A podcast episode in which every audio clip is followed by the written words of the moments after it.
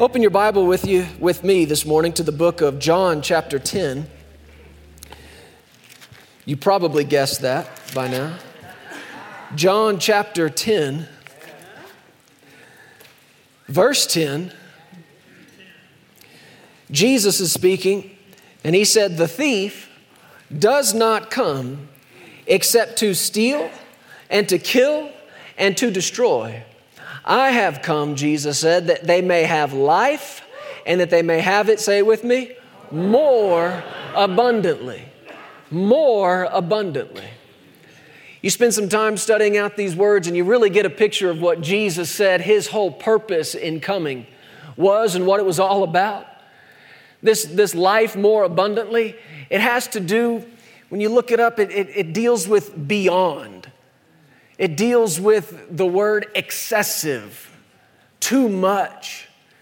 And you can almost just in that alone begin to see why there's been such a spirit of opposition. Really, it's just a religious spirit that fights that concept and idea of too much. Religion's always been about trying to give everybody a little, but that was never the intent behind Jesus coming for you and for me. He said, I came that you'd have life and have it more abundantly. The Amplified Bible says, to the full until it overflows. Overflows just too much. Too much. It's a concept that a lot of people aren't very comfortable with, but I would say get comfortable. I would say change that attitude, change that mentality. But like you've heard us say before, what we need to understand is that the problem is not excess, the problem has been not knowing what to do with it, not knowing what the excess is for. And when Jesus said he came that, that you and I would have life and have it more abundantly, he could have said anything there. I came that you'd have peace and have it more abundantly. I came that you'd have healing and have it more abundantly. But he, instead of using a specific word like that, he used a word that covered everything. I came that you'd have life and have so much life that you are full of that life and you overflow with that life. And then the purpose behind the excess and the overflow is that you find somebody to give it to. You find somebody to give what you've got somebody to give what you've got. You see that in the book of Acts when Peter and John were walking up to the temple, and there was a man that had been laid there. He's a 40 year old man, and he was laid there every single day because he was lame, and he laid there to beg alms from the people that were going in. And he looked at Peter and John and he begged from them, and Peter said to him, Silver and gold have I none. You ever left your wallet at home? but what I do have, he said, what I do have, I'm going to give to you. Now that's Acts chapter 3. You Bible scholars tell me, as of Acts chapter 2, what is it Peter's got? The Holy Ghost. The Spirit of God on him, in him, working through him, overflowing out of him. And that's what he's saying. What I do have, what I've got an overflow of, what I've got excess, I got too much Holy Ghost just for me. Let me give you some. And in the name of Jesus Christ of Nazareth, rise and walk. But I like the next part. It says he grabbed him by the hand. This was not optional. This was not, do you feel like getting up? What do you think? Can you raise your hand if you can sense a difference? In the name of Jesus Christ of Nazareth. And he picked him up, and it says immediately his feet and ankle bones received strength and he went walking and leaping and praising God. He got some of the excess, some of the overflow of the life that Peter and John had in them. That's what the excess is for. That's what the overflow is all about. The New Living Translation of John 10 10, Jesus said, The thief's purpose is to steal and kill and destroy. That just simply means take away. The thief comes into our lives to take. Excuse me. But Jesus said, I might need that water, Sarah. My purpose is to give them a rich and satisfying life. Remember, we talked about that several weeks ago. Thank you. That Jesus' purpose in coming was to give you and I a rich and satisfying life.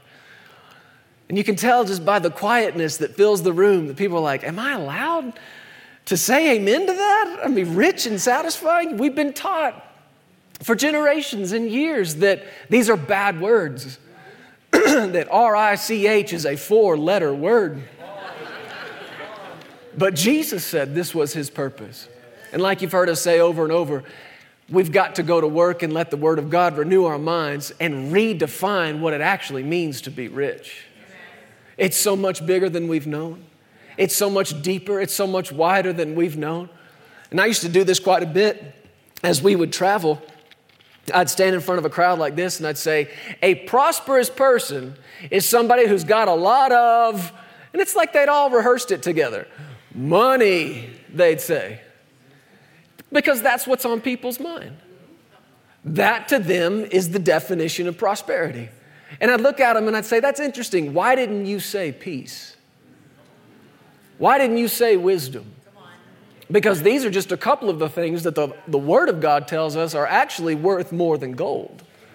See, we got to redefine what it means to be rich.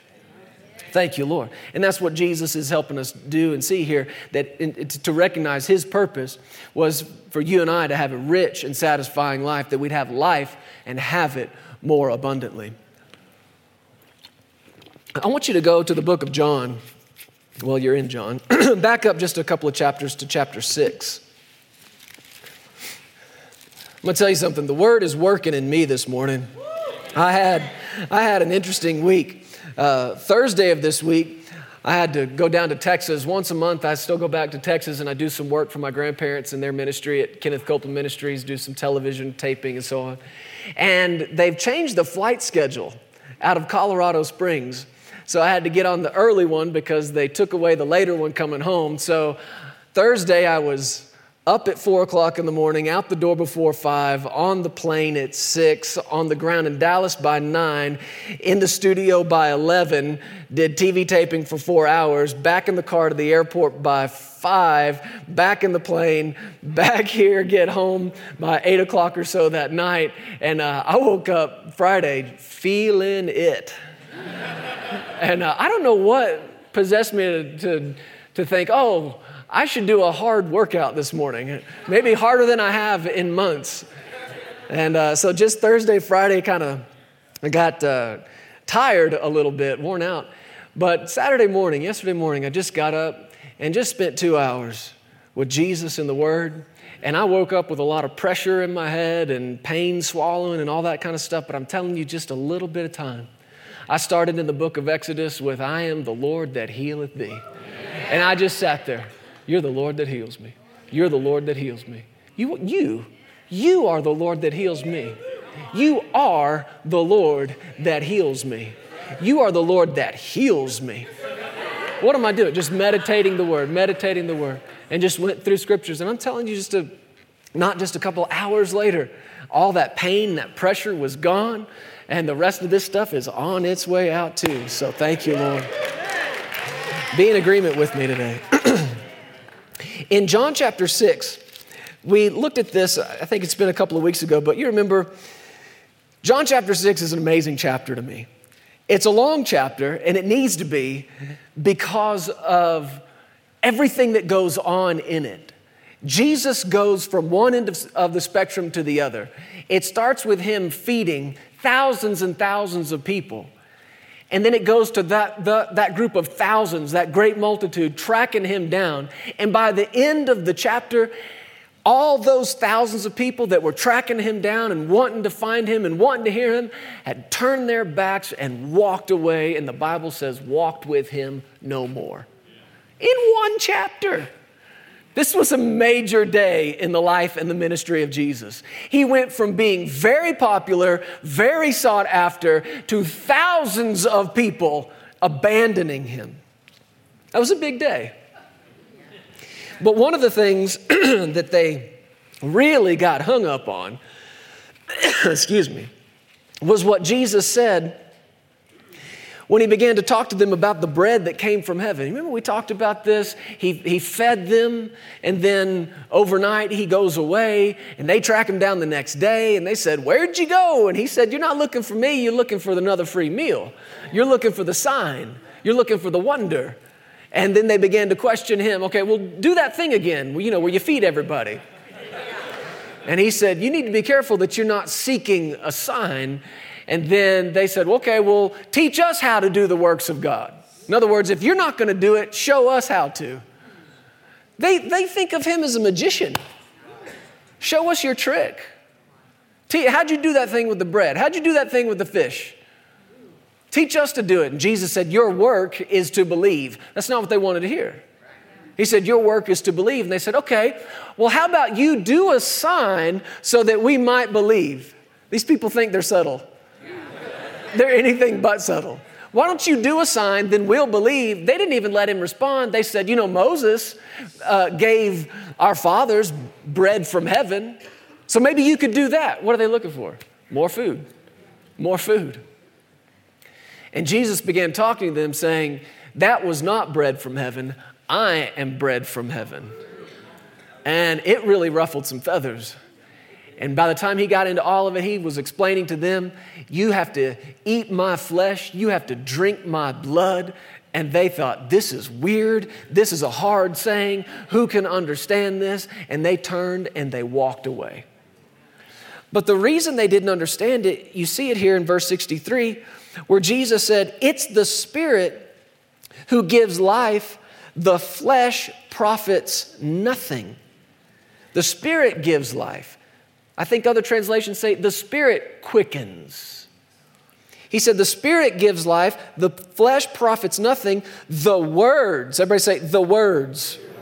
The words that I speak to you, they are spirit and they are life. I came that you'd have life and have it more abundantly.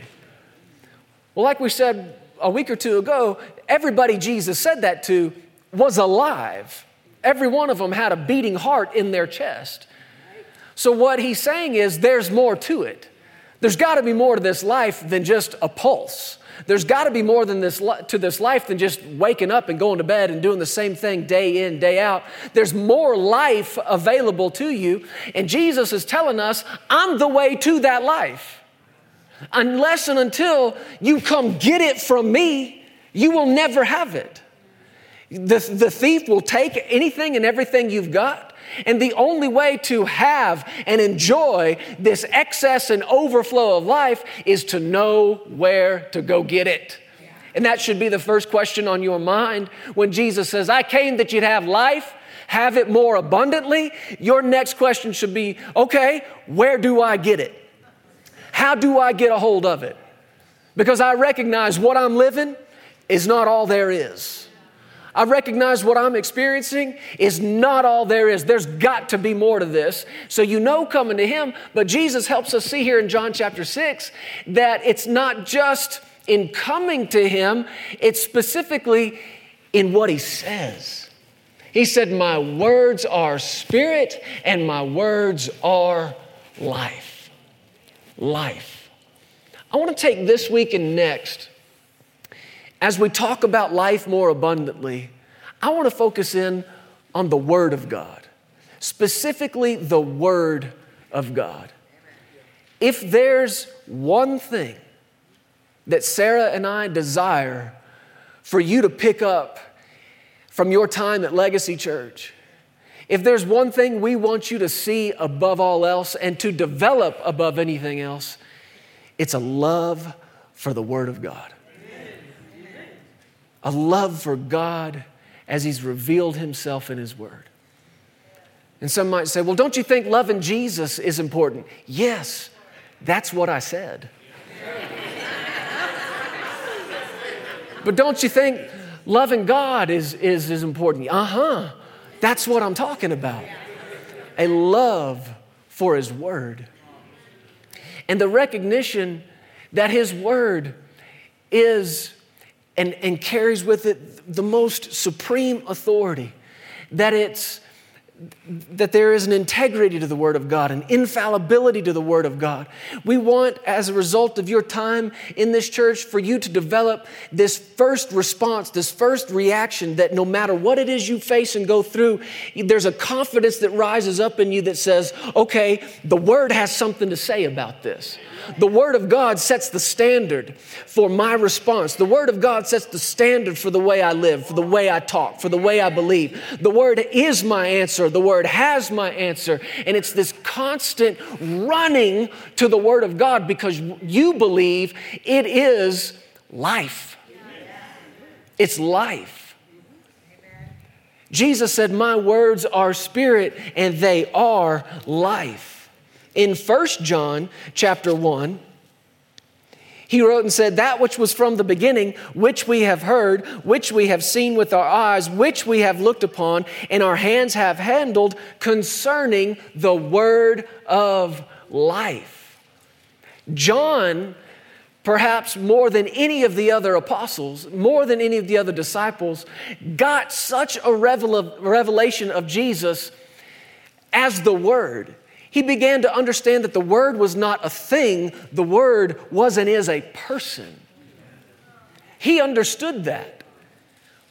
It's interesting to me that, from the best that I can tell, there are three, cha- or three books in the Bible that all start with in the beginning. You remember the first one, don't you? Genesis chapter 1, verse 1 In the beginning, God created the heavens and the earth. The earth was without form, it was void, darkness was on the face of the deep. The Spirit of God hovered upon the face of the waters, and God did what? He said something. See, the Spirit of God was just hovering there, waiting, waiting for what? The Word. The Spirit doesn't move without the Word. The Spirit waits on the Word. Give me that Word. Give me that Word. I'm ready to go. You, you say the Word, and we'll do something the Spirit of God waiting on the Word of God. And God said, Light be. And light was. And everything you and I see in this creation is the result of faith filled words. I think since moving here in the last couple of years, I have been more taken aback with creation than I've ever been in my entire life. In Texas, there was nothing to look at.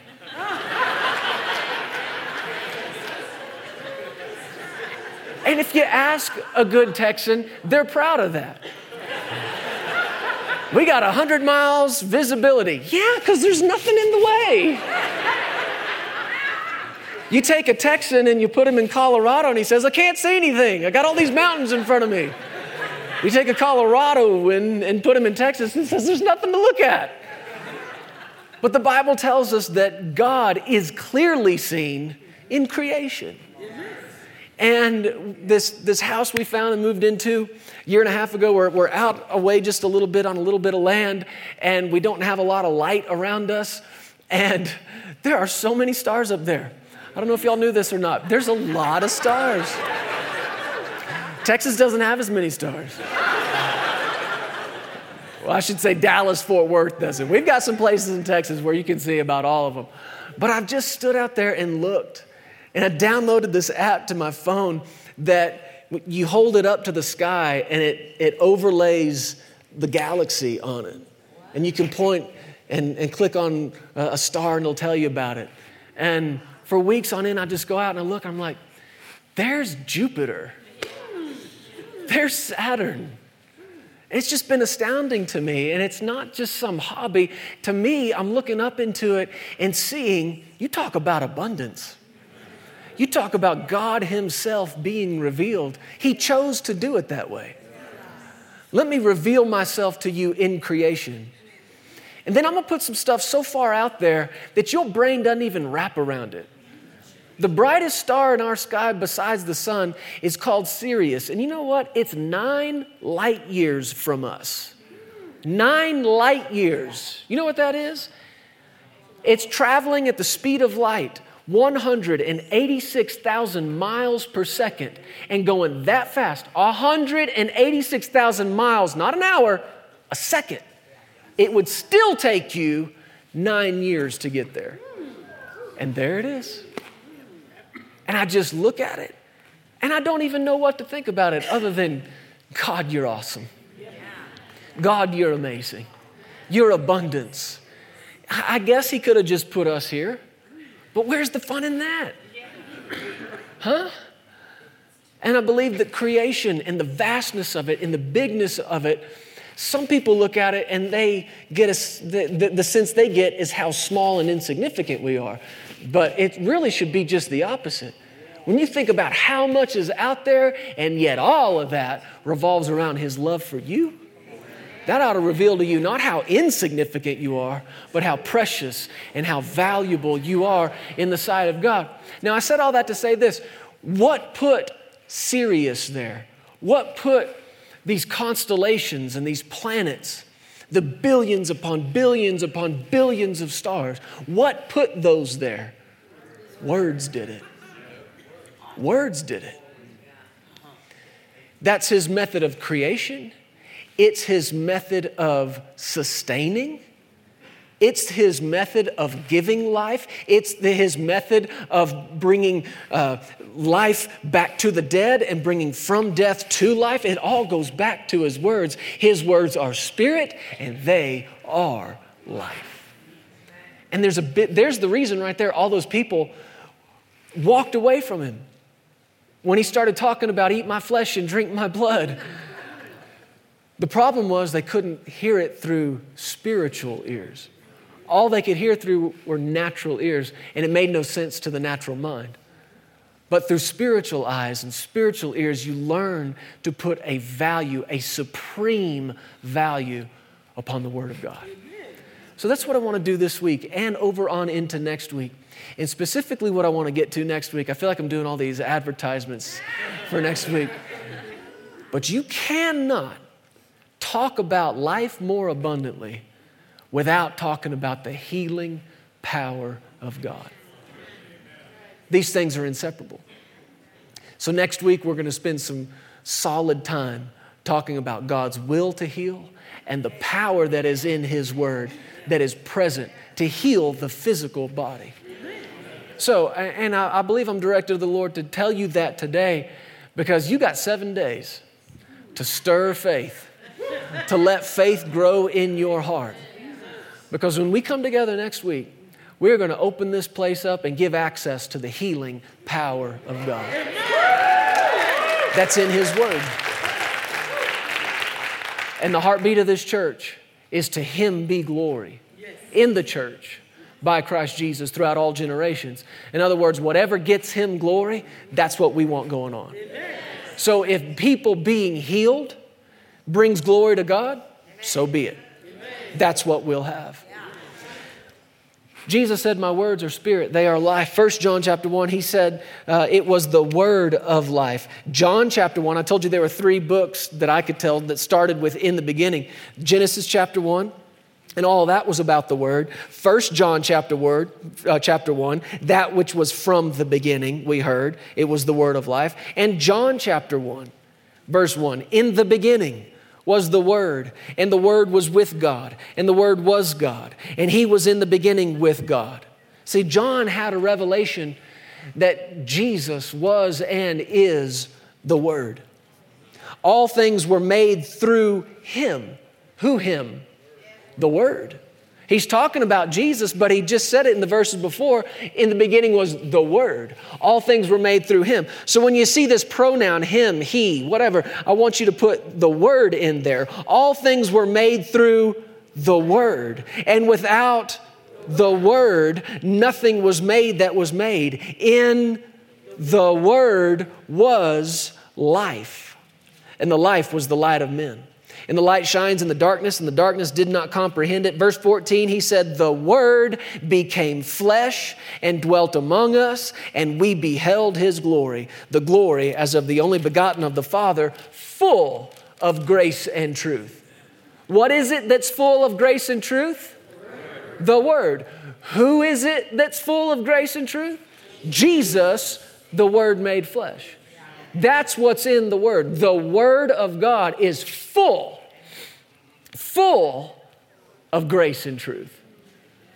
And these verses here in this same passage, John talked about how we all received of the word. We all received, we beheld it, we saw it, we handled it, and we received out of that overflow of the grace. We received grace upon grace upon grace. All of that came out of the word. And it's still coming out of the word. Go to the book of 1 Peter with me. 1 Peter chapter 1.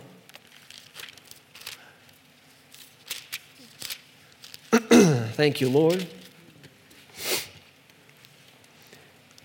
1 Peter 1:22 says, "Since you have purified your souls in obedience or excuse me, in obeying the truth through the Spirit, in sincere love of the brethren, love one another fervently with a pure heart." Verse 23, "Having been born again, notice this now, not of corruptible seed, but incorruptible through the word of God."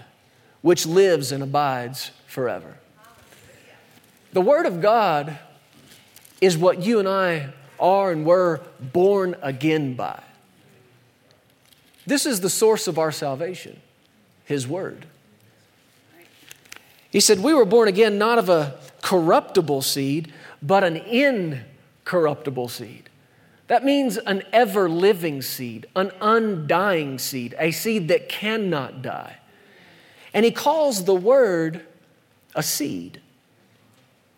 And it doesn't take a lot of study to go through the scriptures, Old Testament and New, to see that God was big on the seed.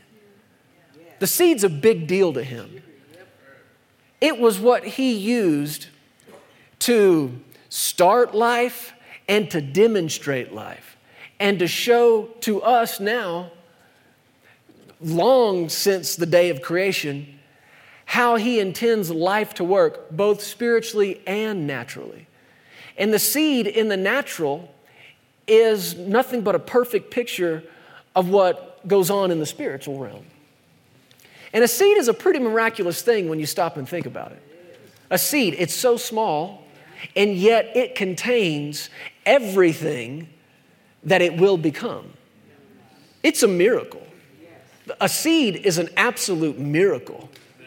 A small seed. You think about some of those big redwood trees up in Northern California.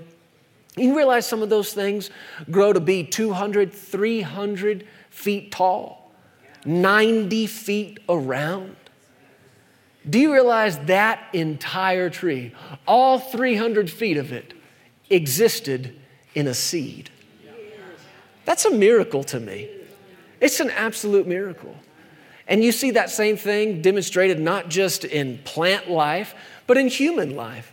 You and I were a seed in everything we are now and everything we've become, right? Five feet, six feet, 10 fingers and 10 toes, and eyes that see, and ears and a nose, and all these organs and bones and muscles. All of that was in a seed. And it's a miracle. And that's what God said is a picture of His Word. His Word is a seed.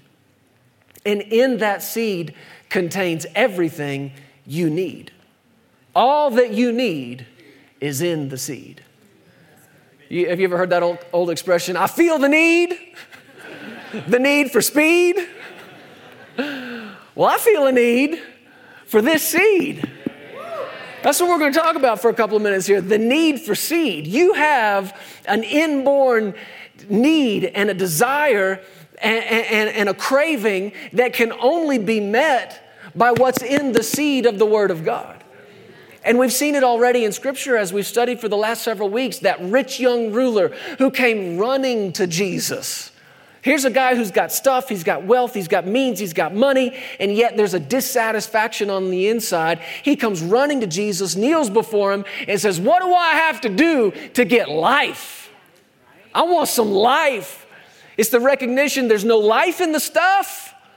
There's no life in the, the, the, material things. There's no life. I thought there'd be life in it. I got all I, I wanted, and yet there's no life in it. He's searching for life. And Jesus is saying, My words are life. Well, if His words are life, and his word is a seed, then that seed has to have life in it. Not only, not only what life can, what, how do I say it, Lord? Not just what life is, but all that it can be is in that seed.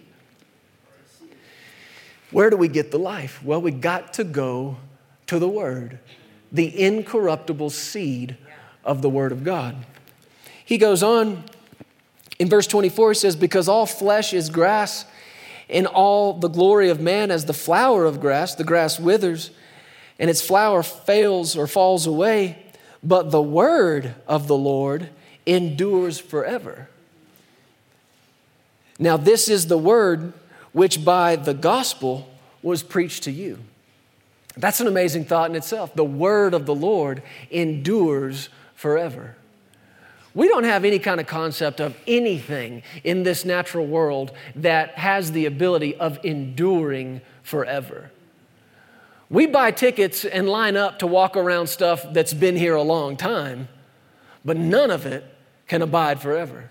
We're fascinated by things that were built 500 years ago, built 1,000 years ago. We don't have a lot of that here in this country. We're a couple of hundred years old. But you go to Europe, you go to Africa, Asia, different places, and there's stuff that is a thousand years old. And people marvel at it. And they marvel that, man, wars were fought around this. And, and there was destruction laid waste to everything around this. And, and yet, when the dust settled, there it stood, and it still stands. And we marvel at stuff that has lasted a long time. But nothing in this world, nothing on this earth can or will last forever.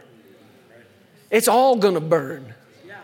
The only thing that endures forever is the Word of God.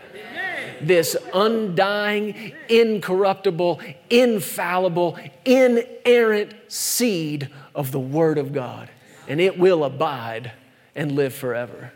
And he said, This is the gospel that's been preached to you the Word of God. It's what we're born again by. And everything you need is in the seed. Your salvation was in the seed. The Spirit of God, the indwelling Holy Spirit, you don't want to know where that was? It was in the seed, in the seed of the Word. The healing of your body, it's in that seed.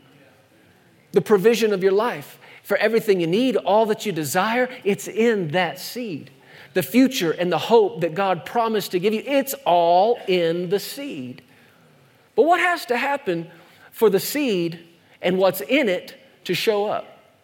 For the seed to produce something, you know what's got to happen, right? It has to get planted. It's got to get planted. So let's talk about that for just a few minutes. Go to the book of Matthew with me, chapter 13 your salvation, your healing, your deliverance, your restoration, your recovery, everything you need is in the seed. Anybody else feel the need for this seed this morning? That's a big thing. We're, we're kind of laughing about it, but it, the recognition that you need and desire the Word of God for what it is, you recognize there's life in it. And in the book of Matthew, chapter 13, I have come to really love this chapter. So much truth, so much revelation in it. but it, let's just begin in verse 1.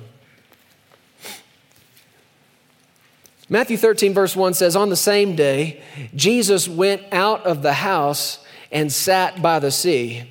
On a side note, if anybody's looking for a good scripture to build vacation on, that's your scripture. If Jesus can find a piece of property where you can go out of the house and sit by the sea, he can lead you to the same kind of place. I have stood on that scripture more than once. on the same day, Jesus went out of the house, sat by the sea, and great multitudes were gathered to him. Now, I'm not believing for that on vacation, but anyway, moving on. Great multitudes were gathered to him so that he got into a boat and sat, and the whole multitude stood on the shore. He spoke many things to them in parables, saying, Behold, a sower went out to sow. And he sowed. As he sowed, some seed, everybody say, some seed. Some seed, some seed fell by the wayside, and the birds came and devoured them. Some fell on stony places where they did not have much earth and they immediately sprang up because they had no depth of earth. But when the sun was up, they were scorched, and because they had no root, they withered away. And some fell among thorns, and the thorns sprang up and choked them. Now, every time he used the word some here, you look this up in some of the original language and in other translations, you see this bared out. It's some of the same kind of seed. And that's important. It's important to recognize the sower who's sowing here is not scattering a bunch of different kind of seed. It's all the same seed. And he said, he said some seed fell on the wayside, some seed fell on stony ground, some seed fell among thorns. Now, so far, this seed has been planted three times, and it has yet to produce anything. And if you don't understand the, that the context of the ground makes a difference, that it matters what kind of ground it gets sown on, if you don't understand any of that, then your first thought might be there's something wrong with this seed. I mean, it's been sown three times, it's not producing anything. You might be tempted to think, that this seed is fallible, that there's something inherently wrong with the seed. But Jesus said in verse 8, but others fell on good ground and yielded a crop, some a hundredfold, some 60, some 30. So, what you know is the, the moment this seed produces something, you, now you know nothing wrong with this seed. He said in verse 9, He who has ears to hear, let him hear.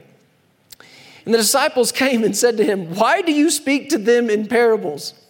You can almost hear the frustration in their voice. Jesus, these people came to hear you preach. I'm sure they appreciate the agricultural observations and advice that you might have to give, but they wanted to hear some, some word. Are they hearing word? Not only are they hearing word, they are hearing word from the word. And he answered and said to them in verse 11, Because it's been given to you to know the mysteries of the kingdom of heaven, but to them it has not been given. For whoever has, to him more will be given, and he will have abundance. But whoever does not have, even what he has will be taken away from him. Therefore I speak to them in parables, because seeing they do not see Hearing, they do not hear, nor do they understand. And this is a big part of it right here. They see, but they don't see. They hear, but they don't hear. They don't understand. In them, verse 14, the prophecy of Isaiah is fulfilled, which says, Hearing you will hear and shall not understand. Seeing you will see and not perceive, for the hearts of this people have grown dull. Listen, their, their ears are hard of hearing, their eyes they have closed. Why don't they see? Because they closed their eyes. Their ears have become hard of hearing. Their eyes they have closed, lest they should see with their ears, or excuse me, see with their eyes and hear with their ears, lest they should understand with their hearts and turn, so that I should heal them. So your healing evidently is connected to what you see. Your healing's connected to how you hear and to how you understand. He said, But blessed are your eyes, for they see, and your ears, for they hear. For assuredly I say to you that many prophets and righteous men desired to see what you see and didn't see it, and to hear what you hear and didn't hear it. What's he talking about? What's all this seeing and all this hearing, and they see and these others don't? What is it that this group right around Jesus saw that other people failed to see? Him. Him. Him for who he is. Now, everybody out there that day saw him, but very few saw him. You see what I'm saying? Everybody out there that day heard a preacher say some words, but very few people heard the word declare the word. That's a big difference. I mean, how can people look at the same thing and see two totally different things. It's happening every day, it's happening all the time. When I was a kid, they came out with these posters, you might remember them, that just looked at first glance like just shapes and kind of geometric designs, but they said if you would stand there and look at it long enough and kind of lose focus, that there would be an image within the image that would come out. Does anybody remember these things? And I remember, I'd never actually owned one, but I remember going through the stores with my parents and there'd be a rack of these things and you could flip through them and just stand there. And I just remember standing there because they said there's a spaceship in here. And I'm looking and I'm looking and I'm trying to see it right. And then all of a sudden, some kid walks by and goes, huh, spaceship. and you're going, where? How did you, how'd you see that? Well, you're both looking at the same thing, right? But one person sees something and somebody else doesn't. And this is happening in the spirit all the time. And this is why you can open this thing and administer life to you. And somebody else who doesn't have eyes that see or ears that hear, they look at it and it's nothing but an old book nothing but an old way of thinking, no life in it to them. It takes seeing what others don't. The recognition that it's not just a book, it is the Word. And in this Word is life. He's talking about seeing Him, but not just seeing Him, but seeing Him as the Word. And he goes on to explain that in verse, er, verse 18. He says, Therefore, hear the parable of the sower. I thought they all just heard it. I thought everybody just heard it. No, they heard it, but they didn't hear it. Can you see the difference? I wish I knew a better way to explain it. They all heard it, they all saw it, but none of them heard it or saw it. He said, Now you hear it. Hear the parable of the sower. When anyone hears the word, Mark's account of this said, The sower sows the word. So there's the revelation of what the seed was that Jesus was talking about when he said, Some seed fell among fell on the wayside, some seed fell on stony ground, some seed fell among thorns. Every time he talked about that seed, he was talking about the word. And we know that already from 1 Peter chapter 1. You're born again by this incorruptible seed of the word. So the sower sows the word. When anyone hears the word of the kingdom and does not understand it, then the wicked one comes and snatches away what was sown in his heart. This is he who received seed by the wayside. Now he's explaining to them what he already told them. He said the, the word, the seed got planted on all these types of ground. And you go back to and remember what we talked about a second ago. It got planted four times, but how many times did it work? Once once. That means 75% of the time, this incorruptible, infallible Word of God failed to produce. Now, see, I grew up in a house as a kid where we put a premium on the Word of God. And in our house, it was the word night, noon, and day. And if we had a problem, we went to the word. If we had a need, we went to the word. And it got to the place as a kid, you got tired of hearing it, honestly. Mommy, I need. Daddy, I want. What's the word say, Jeremy? What's the word say? What's the word say? That was the answer for everything. What's the word say? What's the word say? But now, as a full grown man with a family of my own, I am eternally thankful to have grown up in a house where we put this kind of premium on the Word of God. We went to the Word for everything. And there was this underlying belief and, and, and more than just an opinion, man. We've rooted our whole lives in this. The Word can fix it, the Word can heal it, the Word can provide it. So when I go to the words of Jesus and I find out this thing got sown four times, and only worked once, that raises a red flag for this word kid. And there are many people that would read that and go, sometimes it does, sometimes it doesn't. And that's a lie. Jesus is helping you and I right now find out why. If the word's not working in your life like the way you've been told it could, like the way you thought it would, here's why. Here's why. And he begins to go through these different kinds of ground. You already know this nothing wrong with this seed. Because you know, fast forward, it got planted and worked. So it's not the seed's fault. Nothing wrong with this seed. It matters what kind of ground it's sown in. And he begins to identify these different kinds of ground. Well, these different grounds are people, these different grounds are hearts. And he said that wayside ground, what you got to understand about that was that was hard, packed ground. That was their equivalent of concrete. That was the path that people and animals would tread, and it became so hard and packed that when that seed fell on it, it'd be like throwing seed on this concrete platform. That's not, it's not penetrating anything, it's not getting in. And Jesus said the birds came and devoured it. He said the one who received the seed on the wayside ground is somebody who hears the word and doesn't understand it. He said immediately the wicked one comes to steal it snatches away the word that was sown. The thief does not come except to steal and to kill and to destroy. Satan comes immediately to steal the word. And we know that, we've heard it, but there's good news in this. The only way Satan can steal the word of God from you, the only way he can take that seed and in, in taking it, thus take the result away from you, the power to produce, he can take that away from you only one way. If you hear it and don't understand it. But that word understanding doesn't just mean you, you mentally grasp it. Study this out, and you're going to find that it means that you grasp not just the meaning of it, you grasp the nature of it. You grasp the value of it. I like this one. It means you grasp the origin of it. To understand something is to, to grasp all of that the meaning and the nature and the value and the origin of it.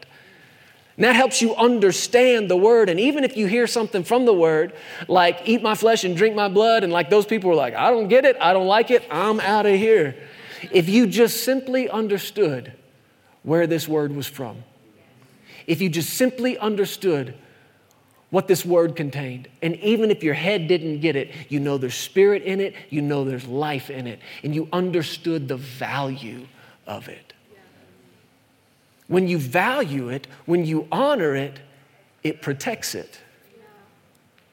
But without a value for it, without an honor for the Word of God, it's like somebody standing there and throwing seed at your forehead. That's not getting in, it's bouncing off. You sit there, you hear somebody preach, and all you can think of is, really? We've been in here an hour and a half? When is this kid to shut up? What's that word doing for you? Not a thing. Not a thing. There's got to be a value for it. When Jesus, the Word, showed up in his own hometown, the Bible says there he could do no mighty work. And, he's, and he identified the reason. A prophet's not without honor except in his own hometown.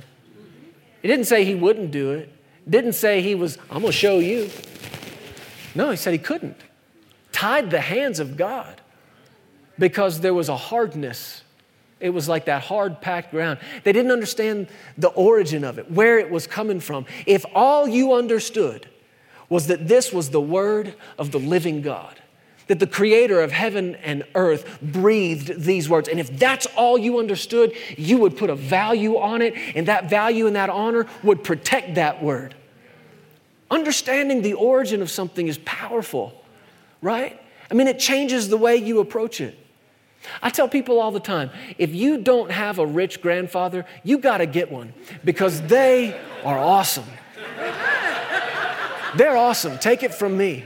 And when mine calls and says, Hey, Jeremy, meet me at the house, I got something for you. I don't got to know what it is. I am already on my way. And I might break a few speed limit laws in getting there because I know where it's coming from right? I don't got to know what the gift is. All I got to know is Papa calls.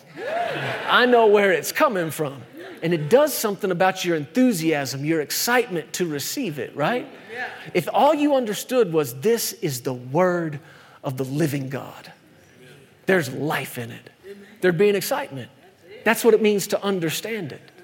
That's what it means to grasp and to value and to honor it. You want to know why the word may not be working in your life? Check up on your value for it. Check up on how much you honor it. It'll work in the lives of somebody who will honor it. How do you honor the word of God? You give him first word. You face something, you deal with something, you get a bad diagnosis, you run into a hard thing, you give him first word. then you give him last word. That's what it means to elevate and to honor his word. But far too many people, when they get a, a, a bad or an evil diagnosis, and the Lord deals with somebody in their church family, I want you to go tell them. You go tell them that I said in my word, by the stripes of my son Jesus, they are healed. And the Lord deals with somebody to go tell you that. And they come and they say, I just got this strong in my heart that the Lord wanted me to tell you by his stripes. And you go, Yeah, yeah, I know, I'm healed. I know, I've heard it. Wait, wait, what? Yeah, I know, by his stripes I'm healed. But the doctor said that I've got this thing, and if I don't, okay, now wait a second. You've got the word of God on a level with somebody else's word. And these things don't belong on the same level.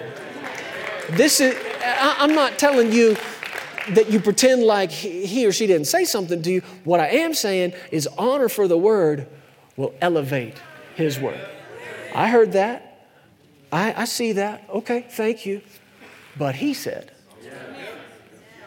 he said, that's the person the word can work for. Somebody who understands the value of the word. Jesus went on to say that the seed got sown on stony ground. Now, again, this kind of ground is not ground with a bunch of rocks sitting out on top. If you study it, it's actually, and he mentions it, he's talking about shallow earth.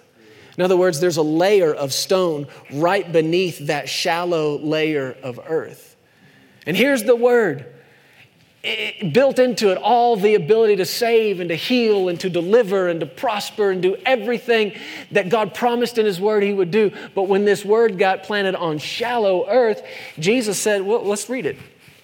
He said in verse 20, He who received the seed on stony places is he who hears the Word and immediately receives it with joy. Now, that's a good thing, isn't it? Yeah. To receive the Word with joy. I like that. I like preaching to people who will receive the word with joy. Come on, preacher. Yes, amen. Uh huh. Glory to God. I like that. Hey, it's better than preaching to dead people. I will tell you that. But for all your shouting and all your hooping and your hollering in here, do you take it with you?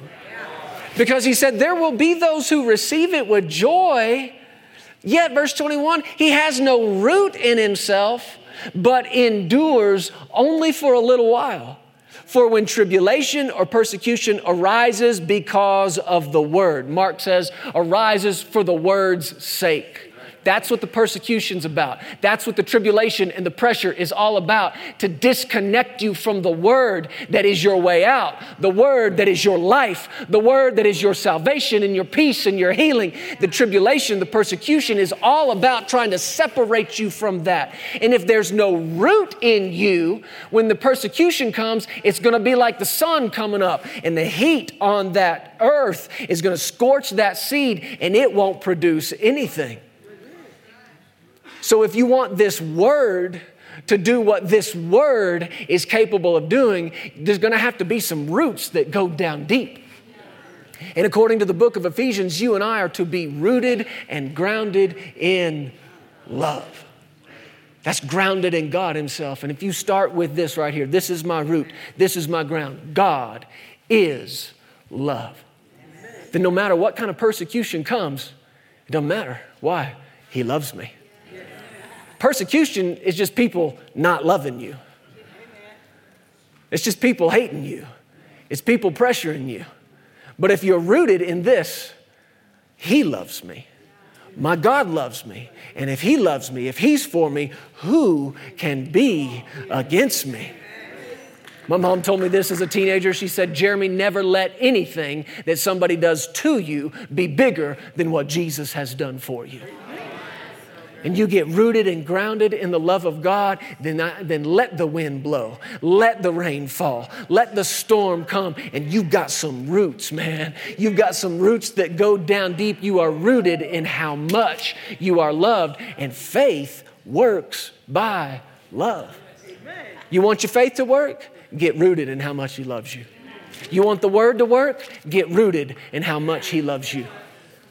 This is why people without great education and without years and years and years of uh, scripture study, they can see awesome results from God. They just find out one day, God loves me. Man, I thought he was mad at me. I thought he was, I thought he was just about an inch away from smiting me, whatever smiting is. And they find out he's not mad at me. He loves me.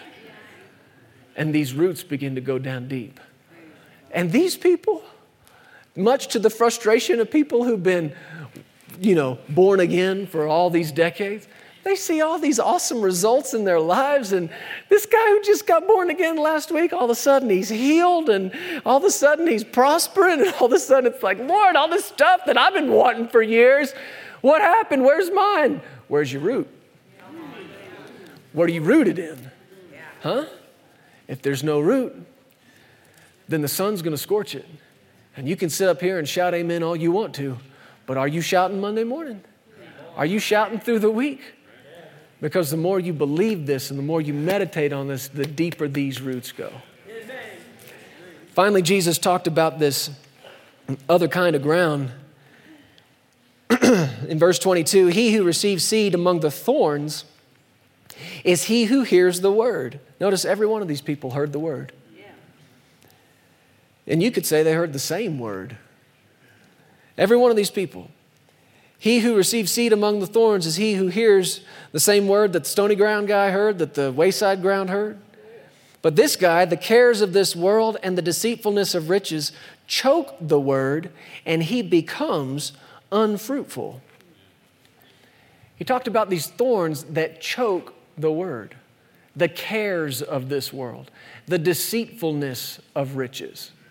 These things will choke the Word of God. I called a, a friend of mine one time who'd been in uh, landscaping business for a long time. I was studying some of this. I said, Tom, talk to me about thorns. What are thorns? Where do they come from? He said, Jeremy, it's so funny you called. I'm, he said, I'm walking a piece of property right now. He's in commercial real estate and farmland real estate. He's like, man, I've got thorns all around me. And he said, the earth just makes them. You don't plant these things. Nobody says, Ooh, you know what's good, what look good over here? Some nice thorns. The earth produces these things on their own, they're part of the natural world. You go into the scriptures and you find the first place thorns ever showed up. You have to go all the way back to the book of Genesis. Just after man had sinned, and he fell. And God came and he talked to him about it. And you know the whole thing. And Adam blamed Eve, and Eve blamed the serpent. And God began to unfold to them here's what's coming, here's what happens next. And God told Adam, because you heeded the voice of your wife and not my word, then if you want to eat bread, it will be by the sweat of your brow. And through thorns and thistles you'll have to toil. The thorns will cause you to toil, he said. Don't you know Adam just looked back at God and said, What sweat? Never sweat for a thing in his life. It had all been grace, it had all been a gift. Never sweat for a thing. And God said, You're going to have to sweat for it because of the thorns, you're going to have to work for it. Now, think about that in, what, in relation to what Jesus is saying. The thorns, when the seed of the word gets sown among thorns, and what were those thorns? The cares of this world. What am I going to do? What am I going to do? What am I going to do? Can you hear where the emphasis is in that? What am I going to do? The deceitfulness of riches. If I just had some more money, if I just had some more, if I just made some more, how can I get some more? How can I make some more? Can you hear where all the pressure is? The Word of God and the grace that is in it will not share ground with you working for it. Will not share ground with you earning, trying to earn the blessing of the Lord that only comes through the seed of His Word. He will not share it. You will not come to the end of it and, and, and you will not hear God say, look what you and I together produced. But like we've talked about before, there is this thing on the inside of the, the unborn again flesh that wants to say, Look what I did, look what I made. And we, we amass all our stuff and we, we earn everything and we work decades and then we hold it all up and, and it's beautiful and we, we shape it and we form it and we wear it like it's our crown. Look, look at the kingdom I've made. Look at what I've built. Not realizing it's nothing but a crown of thorns. And if I remember correctly, there was one who took that crown for you. And he wants to make this exchange. Give me the crown of thorns, and I'll crown you with loving kindness and tender mercy. Like Sarah's been ministering to us, I'll crown your year with goodness. But you can't wear two crowns at one time. It's either going to be the thorns of what you have done or that, or that crown of grace and loving kindness and mercy of all that He has done. But you want the word to work like He said it would and like all the life that He put in it, then you got to go back and look at the ground that it's getting sown in. And the good news is, Jesus said, there is good ground. You can be good ground. The kind of ground where the seed of the word gets sown and it produces some 30, some 60, some a hundredfold. He who has ears to hear, let him hear it. Amen. Amen. How do you hear the word? Do you recognize what it is and where it's coming from and the value that's in it? Do you rejoice over it not just today, but when the persecution starts, when the tribulation starts? Do you still rejoice in the word? Do you still let those roots run deep and say, My God loves me? How do I know? The Bible tells me so. The word of God. And good ground is ground that has no thorns in it. Good ground is ground that, that works, but it recognizes I labor more abundantly than they all, yet not I. The grace labors in me, the grace works through me. So when you go to work, when you clock in at that job, you're working, but you recognize this is grace working through me. This is grace laboring in me. And whatever I have, I have because He's added it to me. Look what the Word has produced. The Word produced my healing. The Words produced my salvation. The Words produced my abundance in every area of my life. The Words produced my peace and my joy and everything I had need of and desired was in the Word. Amen?